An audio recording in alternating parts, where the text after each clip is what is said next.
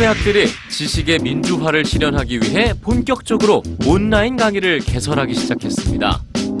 고등교육연구부에 따르면 지난달 17일 강의를 개설한 지 하루 만에 10만 명이 등록하는 등 온라인 강의에 대한 학생들의 관심이 높은데요. 이에 따라 8개로 시작한 강의 수도 올해 안에 25개로 늘어나고 고등교육연구부의 지원 아래 추후 다양한 분야의 과목이 개설될 예정이어서 학위 수요도 가능할 것으로 보입니다.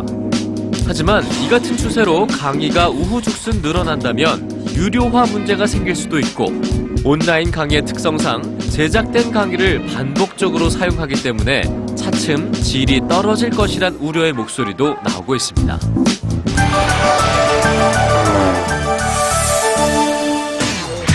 미국에서 사상 처음으로 배우자 간의 학력 역전 현상이 나타났다는 소식입니다.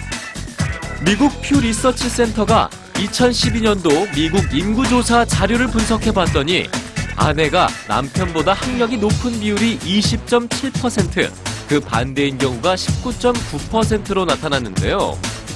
여성의 사회 진출이 확대된 1980년대부터 편차가 줄어들기 시작해 2012년 처음으로 추월했다는 겁니다. 워싱턴 포스트는 1985년부터 대학을 졸업한 여성이 남성보다 많아지기 시작했고 현재 여러 분야에서 여성이 더 많은 석박사 학위를 취득하고 있다고 보도했는데요. 인구조사 전문가들은 특히 젊은 층에서 여성이 결혼 상대의 학벌을 따지지 않는 경향이 두드러진다고 설명했습니다. 지금까지 세계의 교육이었습니다.